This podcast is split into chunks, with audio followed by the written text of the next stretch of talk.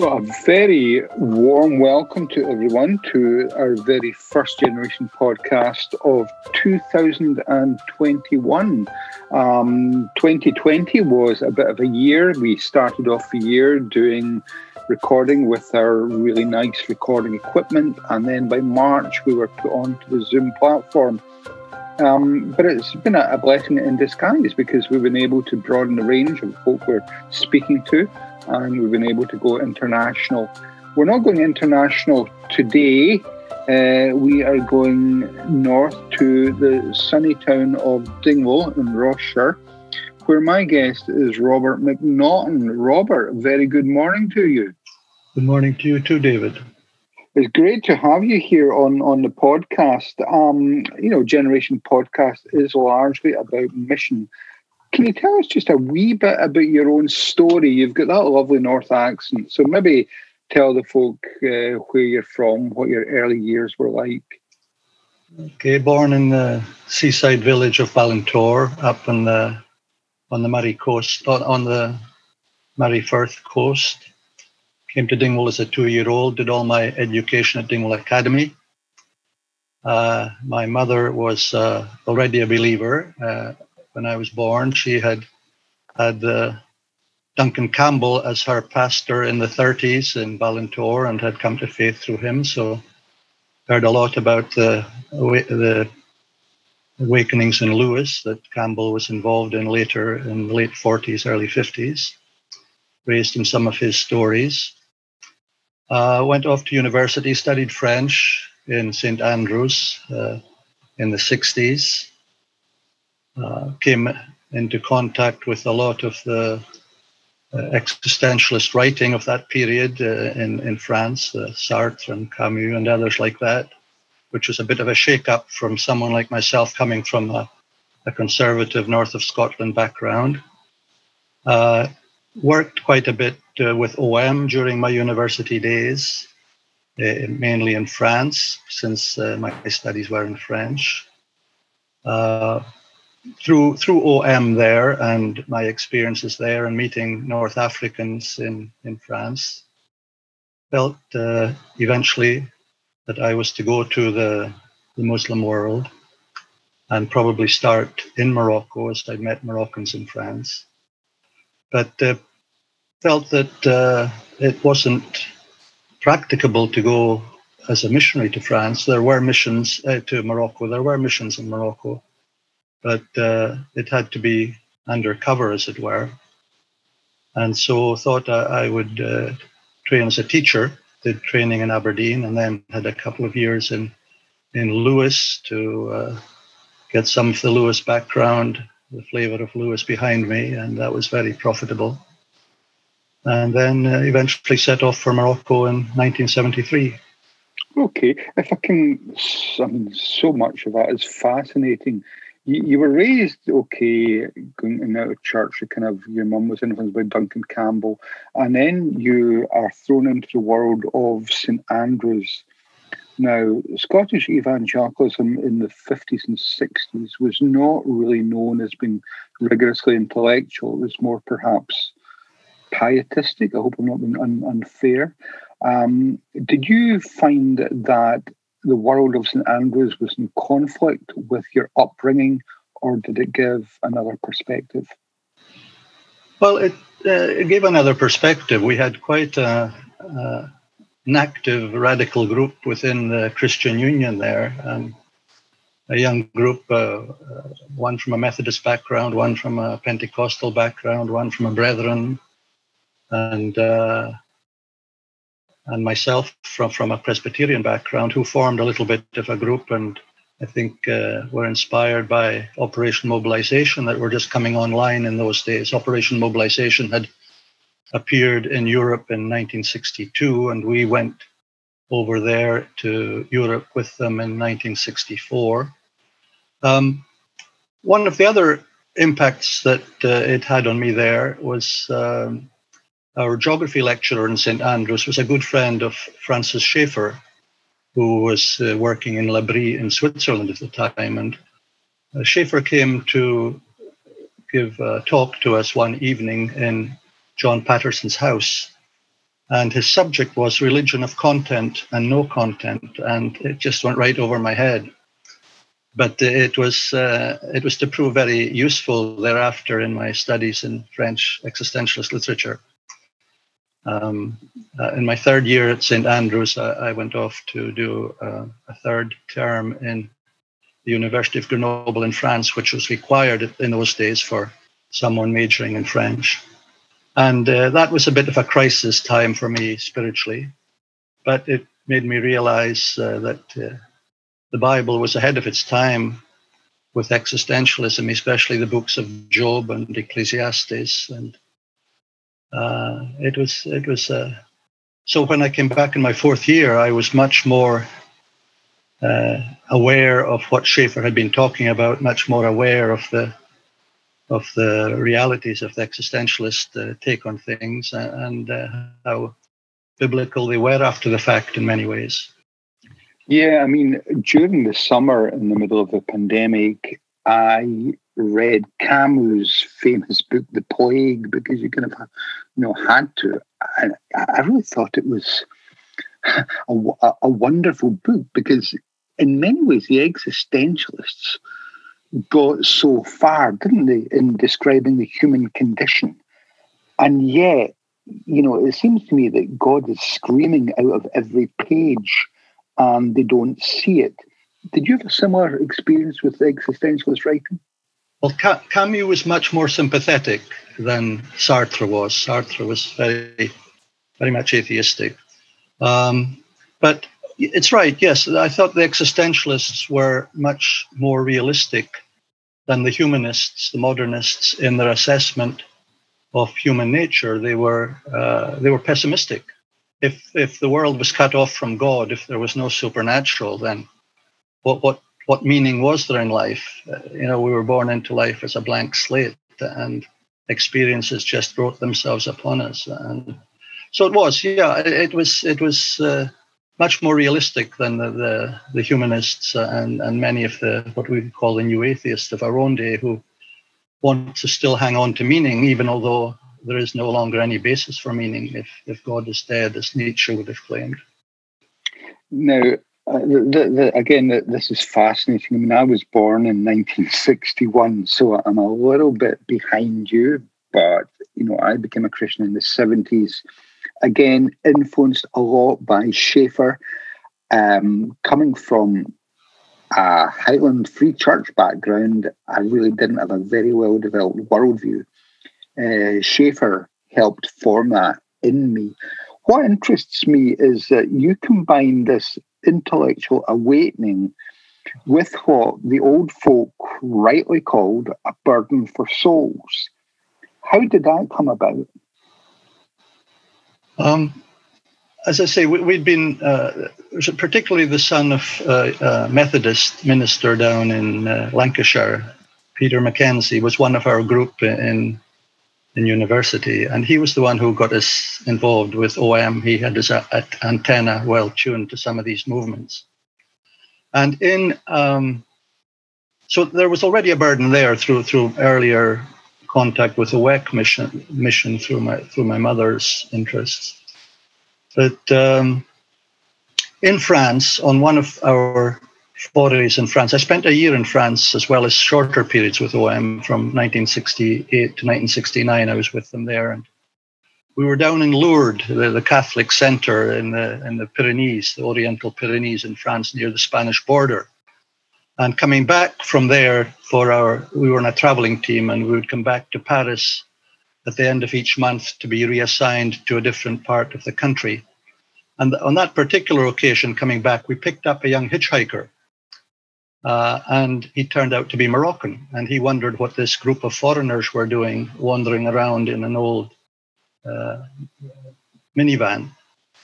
And uh, he he became very interested in that trip up towards uh, Paris for our monthly get together with the other teams, and uh, he actually came to faith uh, while he was up there in Paris. Not while I was there, but because we were already somewhere else. So while I was studying up in Lewis, I uh, already feeling a burden for the Muslim world uh, I went down to Morocco for, for a month between my first year and second year in Lewis to meet Mustafa. This was the young man, and found him in prison, not for his faith, but for some other some other issue. But uh, so that that uh, nailed Morocco for me. Okay, so can you describe when you went to Morocco at first? What was the church landscape like? Um, my my feeling was to go to Morocco very much as I had been in Lewis to be uh, as much as I could part of whatever church there was there, but while at the same time holding down my, my job in, in, as a English language teacher in, in a private language school there.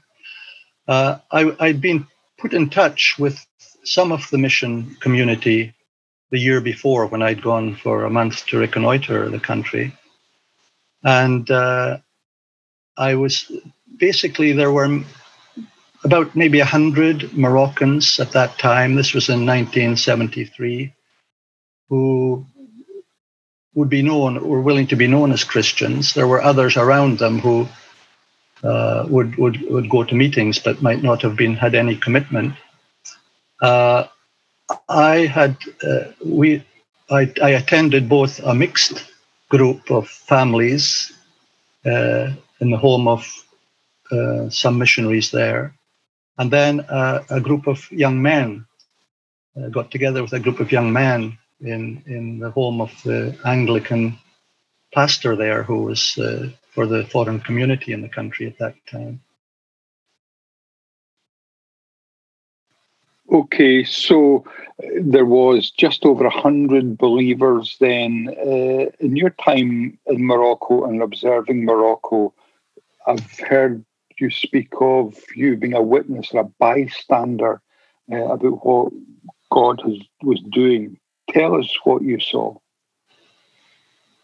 Well, at that time, I was more, I think, proactive. Uh, it was just gradually over the years we, we came to realize that we were more there to be witnesses in the sense of just seeing what God was doing and being, being in awe of it.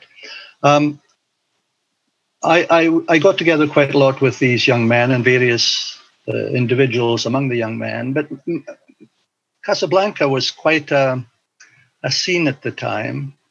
Uh, it was after the 60s in the West, and uh, now it was the time of the world travelers. Um, and Samar, places like Samarkand and Kathmandu and Marrakesh were these faraway places with strange sounding names were attracting the young ex hippies of the 60s to travel the world in search of drugs. And uh, I, I, got a flat w- along with another young man who had been in Brazil uh, lived with them for a year there in our flat, and I ha- hadn't realized at the time that he. It was only a year later that he told me he was a pedophile, and he decided to move out and go and live with some young gay men who were in the in the same area. But uh, people would come in there, Moroccans and uh, foreign travelers would make their way through our apartment. I was regarded as a, a strange bit of an oddity there uh, um, because they would be coming to smoke hashish and uh, or keef as they called it there, and uh, we had quite a, an atmospheric flat. Uh, we were on the seventh floor of a, a, building on one of the main boulevards of uh, Casablanca. But uh, they put up with me, and there were many good opportunities, even with the foreign community there, to interact and, and, and witness. But also, uh, we had an ashram set up not far from us. The Guru Maharaji was uh, big at the time. And then another young man whom I had met at the pastor's meeting wanted to have individual Bible studies with me. And we'd been speaking for, together quite a while on a Saturday before I realized there was something strange about the questions he was asking me. Did I think Jesus had failed because he had never got married, etc.? And it eventually struck me that this was a follower of Sun Myung Moon. And uh, he was a Moroccan, but a follower of Sun Myung Moon, whereas the followers of the Guru Maharaji who wanted me to meditate with them were, were foreigners. And uh, so it was, it was a, it was a very uh, lively scene. And I remember one time uh, the Sun Myung Moon lad came to see me at work and wanted to, he said he had two of his colleagues coming from the States on their way to Turkey and could, uh, could they come and see me? And first I was a bit busy, but I thought, why not? And I said, well, can I invite others? And he said, sure, yeah, that would be great. So I invited the four members of the Maharaji ashram and not telling them who was coming. And so when the, the Maharajis and the, and the Sun Myung Moonites arrived, they had a conversation with me. And I said, Well, some of you have been telling me that Sun Moon is the Messiah of the 20th century, and the others are telling me that uh, uh, Sun Moon is the Messiah of the 20th century. If, if Maharaji is the Messiah of the 20th century, who in heaven, earth, or hell is Sun, Sun Myung Moon? And if Sun Myung Moon is uh, the, the Messiah of the 20th century, who in heaven, earth, or hell is the Guru Maharaji? And they just sat looking at each other for a while. And then they ganged up on me and they said, Well, why can't there be two messiahs in the 20th century? So, anyway. Yeah, I mean, that's absolutely phenomenal. I mean, you're in this atmosphere in Casablanca, you're uh, in this atmospheric environment in many senses of, of that word. Uh, what do you think equips equipped you uh, to discuss? I mean, were you were you studying apologetics? Uh, were you well versed in the Bible? Um, what was your strategy? I, I, knew I knew my Bible pretty well. That's what had happened to me when I'd been in, in France. I was reading. I always I'd met uh, a man called uh, Ralph Challis during my uh, OM time, and he had got uh, he had encouraged me. He would read through the Bible every year, three chapters a day. But he got me encouraged in reading right through the Bible from Genesis to Revelation and then going back to the beginning again. So I would read it. And that's how I happened to be in Job when I was going through this crisis of faith in, in Grenoble. And uh, coming across Job saying in chapter 23, Oh, that I knew where I might find him. And then at the end of Job saying, uh, I had heard of you by reputation, but now I see you with my own eyes, and I'm in the dust and ashes. And, uh, and then getting into Ecclesiastes. And these were, these were great books to understand the present generation meaningless, meaningless, everything is meaningless if, if we're cut adrift from God. So and, and then, but on the other hand, as I say, I'd read Schaeffer after having met Schaeffer and, and um, enjoyed Schaeffer a lot. I, I never did uh, any formal theological training, but I, I uh, was very much into uh, Samuel Rutherford and John Owen in uh, in my university days. and I, I think uh, one of the most seminal books in, in, in my life was Rutherford's The Trial and Triumph of Faith, which which is 27 sermons on the on the incident of the Syrophoenician woman who comes to Jesus to ask her, him to, to heal her daughter.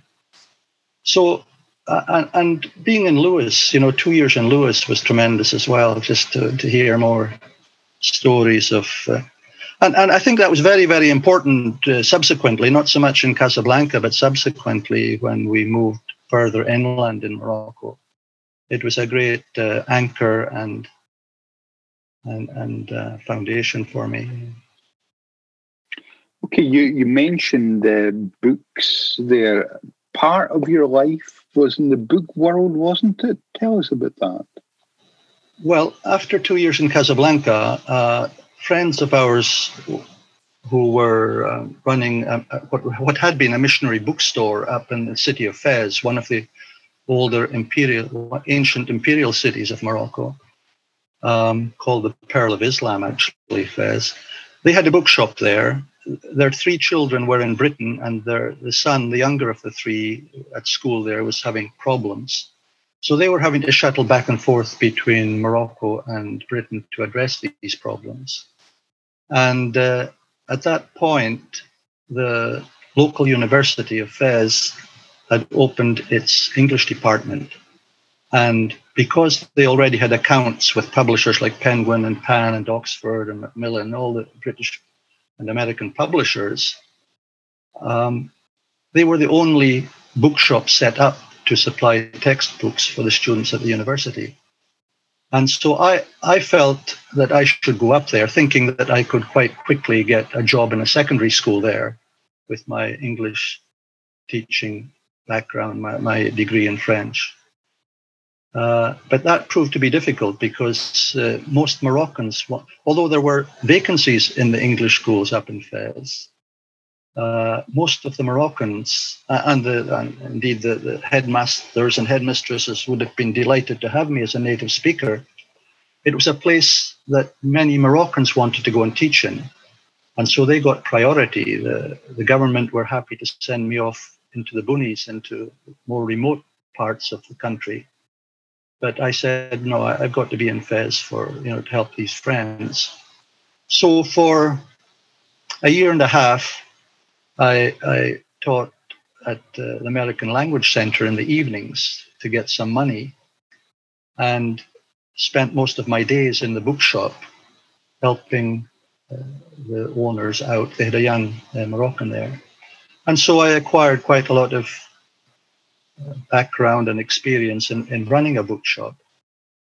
And then in early 1977, uh, two teachers became unavailable at the university. One was an American who hadn't been paid and decided just to throw it in. The other was a French lady who was expecting a baby, and there were suddenly two teachers short. And the dean of the university said, Well, uh, you'll have to just teach extra hours to the other teachers. And they said, No.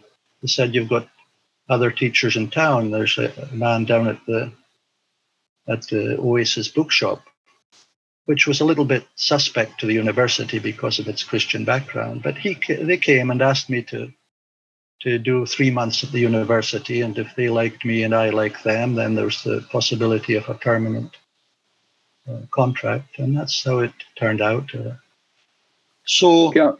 so I've taken on the university in '77 full time. Yeah, I'm going to split that this conversation in, into two. Um, going back a little bit in, in, the book thing, you mentioned Rutherford, Owen, Schaeffer. You read old stuff, you read new stuff. Have you continued to be a reader? Yeah, I, I still like reading, David. Yeah. Yeah. And do you think books are still important in a multimedia world? Uh, not an authority on that, I'm afraid. Um, I, th- I, think, you, I think you there personally, there are people around me who do read, who do read a lot, and uh, find it. You know, they don't want to be on the screen all the time, and there's a a certain uh, pleasure in curling up with a book, I suppose, on the bed or in a chair, an armchair, and getting lost in another world. okay, and the other half of, of the split is and so you're a Christian, you're working internationally, you're not an official missionary. Um, are the pros and cons of that? I mean, probably even if you're described as a tent maker is going a, a step too far, but can you just outline what the pros and cons of sort of being a formal professional missionary and just being a believer living in an international context? Um, well, the practicalities of it were for, for, for me really was sense of identity uh, of not uh, having a hidden identity in that respect. If people asked me, "What are you doing here?"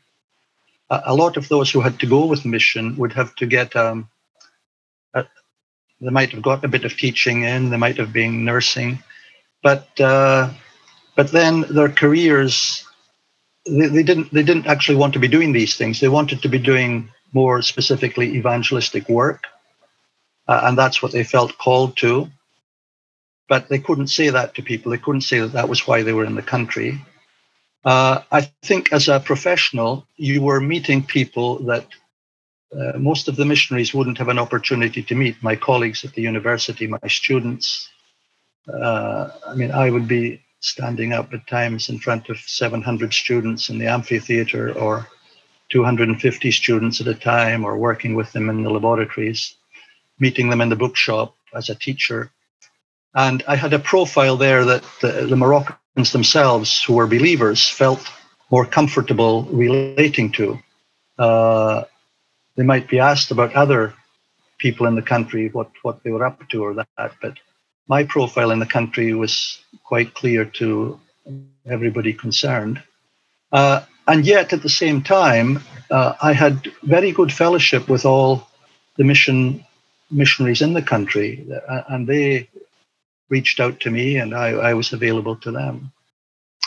In fact, in fact, when I was in Fez, uh, a couple, uh, four, four folks arrived at our door one time, and two of them were from the World Center of Missions in Pasadena, and uh, Tim Tim Lewis became our neighbor in Morocco back in 1980. He, the house next to us became, or the flat next to us, and, and where we were staying, became vacant, and, and they moved in. And we had many conversations about this, about uh, he was interested in what he called non-mission or, or unmission, and wanted to get a bit of my experience on this as we're talking about at the moment. And he eventually went on with Greg Livingstone to found or to, uh, to create the Frontiers mission. That was the beginning of the Frontiers, who are now very instrumental in sending teams out into what they call the 2040 window, the, the Islamic world, the unreached uh, people groups of the Islamic world. Uh, yeah. they, have become more of a mission. they've become more of a mission now. But uh, I remember at the time the leader of the AWM, the Arab World Ministries, Abe Wiebe, sharing his frustrations and concerns with me that Greg Livingstone had been recruiting for them and, and recruiting more people, more young people than they could cope with. Because the process of getting out onto the mission field with some of these groups was quite a long, protracted process. And I'd suggested to Abe at the time look, just tell anyone who's interested, get out there, live there for a year, prove that you can take the culture and the life without too much infrastructure around you, and then come back to us and say, look, we've been out and proved ourselves out in the field that we can survive there like many non Christians do, the world travelers. Uh, are you interested in having us as part of your, your mission? Now, you mentioned uh, the Islamic world there, and you went to Morocco. I mean, in the last oh, 30 years, Islam and the shape of Islam has changed, you know, much more in your face radicalism and confidence. What would you describe as being the the seismic shifts in the Islamic world? Well, uh, uh, as I mentioned to you, we we had um, done we worked a bit in the bookshop, and then another university up on the border with Morocco and Algeria had just opened an English department, and students were coming down to Fez about 250 miles to get their textbooks. And uh, an American couple who had also come to Fez and were looking for a way to be in the country, but had no, as it were, marketable skills to be there, uh, were willing to put up the money for us to set up a bookshop up in Oujda. And uh, that was on the Algeria, about five miles from the Algerian border. And we moved up there in the summer of 1982. And it was just three years after the Ayatollah Khomeini in Iran had overthrown the Shah. And that was that had an incredible impact across the Islamic world. Here was uh, uh, profoundly Islamic Ayatollah who had been in exile in France and had now gone back to Iran, had overthrown what was seen as a Western puppet. And it gave a tremendous impetus to many other uh, groups. Uh, already the, the Palestinian Liberation Organization was on the go, of course, but uh, struggling a bit. Uh, and when we got to Oujda, we were suddenly confronted with a very conservative, much more conservative even than Fez, and certainly more conservative than Casablanca, a city where many, many young people were going to the mosque and the girls were putting on their, their hijabs, their, their scarves covering their heads.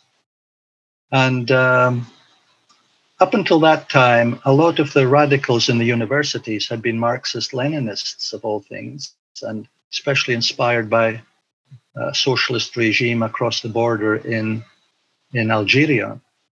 And but in, by the 19, the early 1980s, there was quite a, a strong Islamic faction. So we were confronted in the universities with this co- uh, often confrontational uh, situation between the Islamic students and the Marxist Leninist students.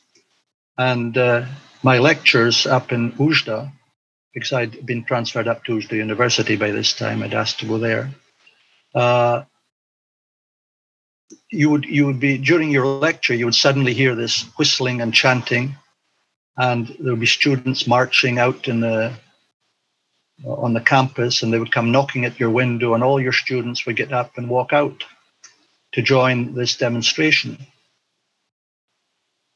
and uh, so i think that year which would have normally been a teaching year of, of 30 weeks we had only 13 weeks of teaching because of the interruptions from these demonstrations.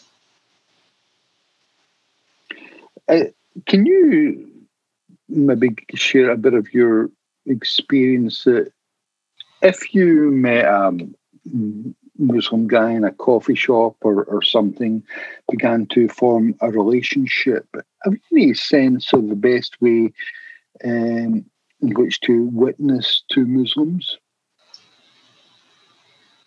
It, it was it, it, was very very different. Yeah, almost every situation was was unique. Um,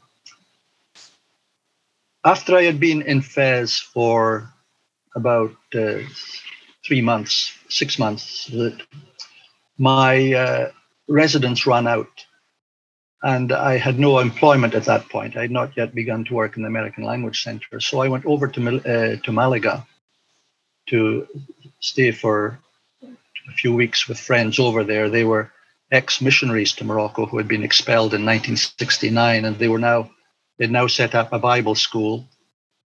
Uh, well, a Bible ministry. They would broadcast in Moroccan Arabic into Morocco, and they also sent out Bible correspondence courses. And they said to me, when you go back to Morocco, uh, can you take this list of about 80 uh, contacts that we've had from, from Bible courses, Bible correspondence courses? Uh, and I did so, and I wrote to all 80 of those saying, I have been over in Malaga, uh, I met your friends over there. I said nothing incriminating in the letters. Uh, but uh, and they suggested that I might like to see you and give you news of them when you were in Morocco. So I had about 35 responses to these. I'm sure quite a number of them had were old and people no longer interested. But I met up with about 35 of those 80 who already had a basis of having read the Gospel of Luke. And uh, and since I wasn't employed and wasn't earning at that point very much, they, they quite a few of them uh, felt I was more on their level. They, they were young men, most of them, and uh, met some very interesting characters there. Uh, in fact, one time you're asking about cafes. Uh, one time I'd suggested to one of them that we meet up in a cafe. So I went to the cafe and it was a little bit exposed in a corner. And this young man turned up. I said, Dries? And he said, Yes.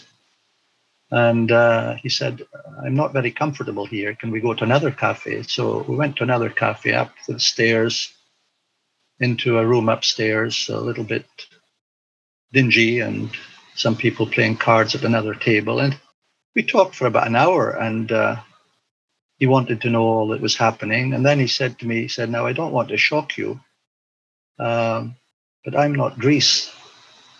And I, I, my first uh, thing was that he was a police plant that had uh, come to come to suss me out. But he said, No, no, don't worry. He said, I'm Dries's friend. But Dries didn't know that you were going to, you know, who you were going to be, and he didn't know what kind of what you were setting him up for. But he said, "I'll tell Dries, and, and hopefully he'll he'll he'll meet you some other time."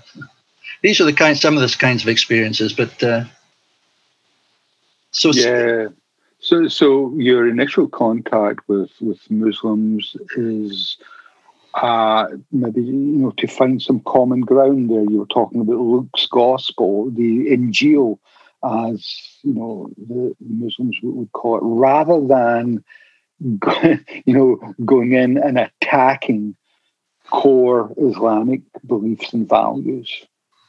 Yeah, it's. It, um, I mean, some people do that outside of the country uh, and do it very effectively. I mean, David Woods and, and uh, Jay Smith do that very effectively at the moment. David in the States and Jay, I think, more in, in Britain with the Pfander Institute.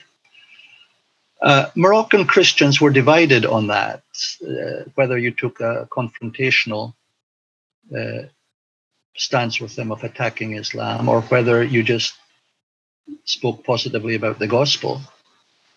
And um, my, my, my tendency tended to be to be the latter.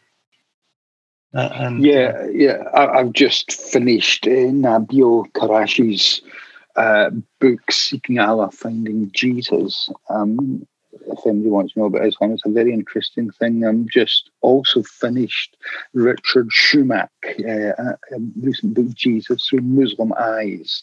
So, you know, there, there's a lot of interesting stuff out there. So, someone described recently as, you know, when you're talking to a Muslim and you go in full guns blazing, they say, you know, a, a Muslim person is like a, a compound surrounded by tripwires that will set off machine guns and searchlights.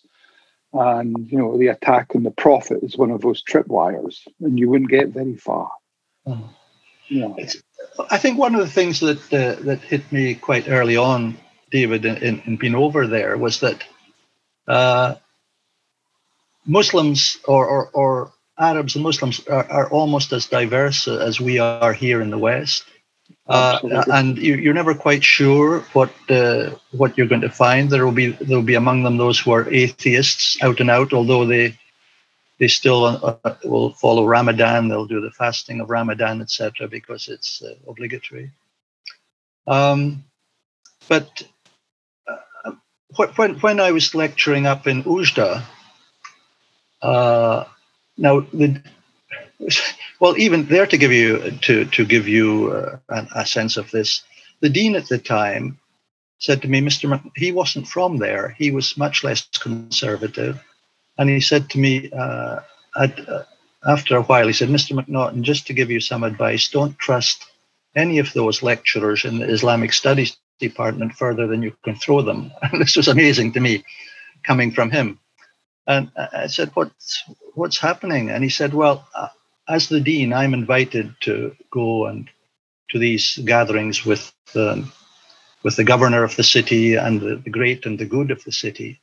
And he said, I seldom go there, but somebody comes up to me and says, Why do you keep that fellow McNaughton at the university? Uh, and uh, I said, Well, what are they accusing me of? He said, They're accusing you of having, you know, long conversations with people in town. And I couldn't think of any long conversations I'd had because when we went to Oujda, and I think that this was one of the the evolutions that was taking place within ourselves uh, David, in, in Casablanca and Fez, I'd, I had been operating more in terms of my Western experience. And going up to Oujda, we felt that we didn't want to take any initiative at all in outreach, but wait to see what God Himself was going to be doing in that city. And yet, for the first three years of our time in Oujda, we had an opposition like we'd never had it before.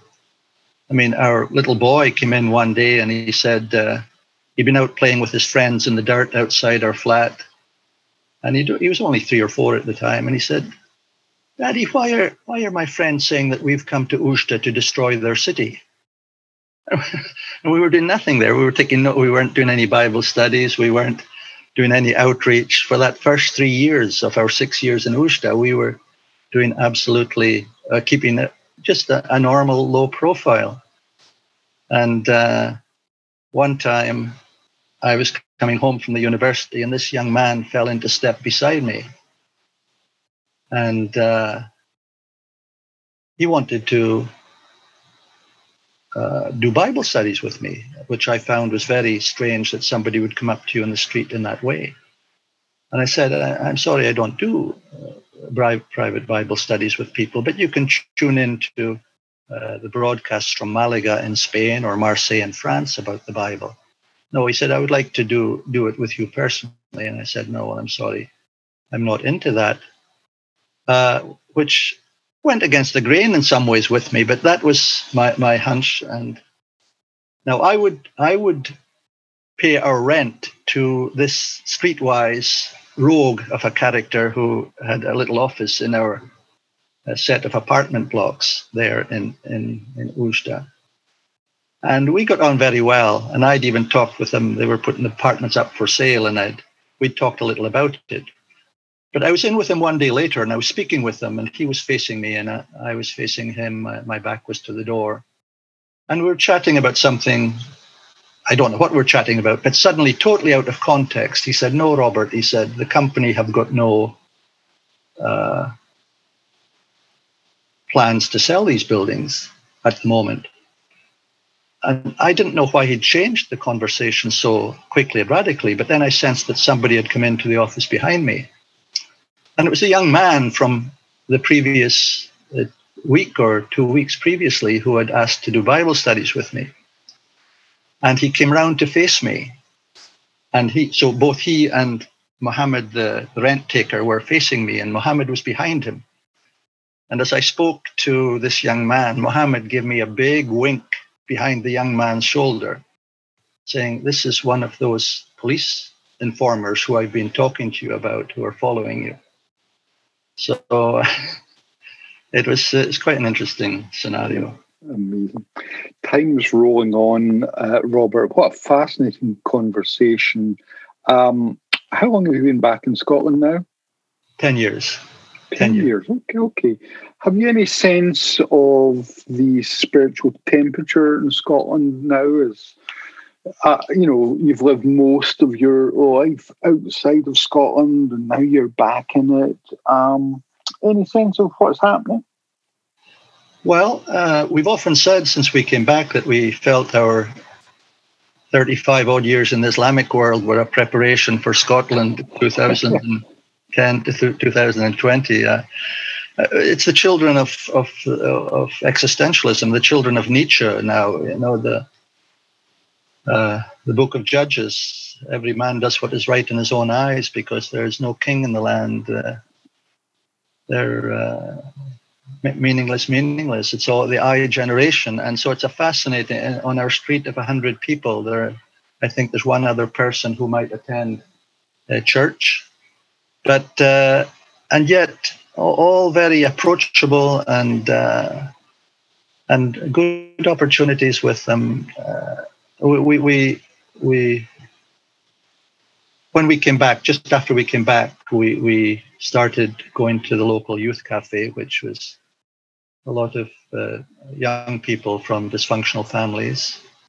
And the church started, um, our own church started something called uh, The Well on a, every Wednesday, where uh, it was a, just like a drop in, which took two or three years to get going. But then eventually it became a bit of a, a magnet for uh, the addicts of the town, uh, various uh, alcohol or drugs or even prostitution, uh, shoplifting. And it became a place where they said they, they, they felt at home. They, they, they didn't feel judged, they felt uh, uh, at ease, comfortable. And so it, these these two things, which we weren't involved in starting, but these two things uh, being associated with them helped us to really get back into the town, and not only into the town, but into what you would call the alternative community in the town. So that we have uh, you know many friends now in in, in who have been and still are a lot of them still addicted, but. Uh, visit us when there's no COVID restrictions, and we, we, we visited them. We lost four of them this year to death early on in their 40s, um, three to, to drugs and one to, to alcohol. Um, so, so our, our our daily prayer tends to be, you know, Lord, bring into our lives today people who need to hear from us and people from whom we need to hear ourselves. Mm. And it's it's amazing just uh, the constant ebbing and flowing of people come into our lives and disappear again, or come into our lives and reappear after many many a year or many a month.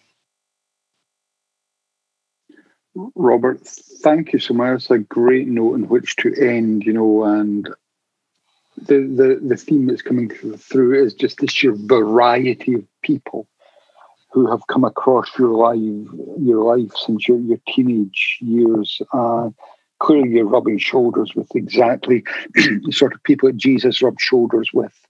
And I would just encourage our listeners to, as you know, Becky Manley Pippert says, get out of the salt shaker and mm-hmm. just speak to people. It's, it's really not rocket science, is it? You know, spreading the gospel. It's just talking to people about Jesus. Well, yes, honestly, we wouldn't have wanted any other life, uh, David. It's been a wonderful life, really. Well, thank you so much. And Generation listeners, thank you for joining us again in 2021. We hope to serve you during this year with a number of guests. Hopefully, get maybe more presenters on. You don't want to hear my voice every single week. So, we're looking at that. So, thanks for joining us and every blessing for this new year. Thank you.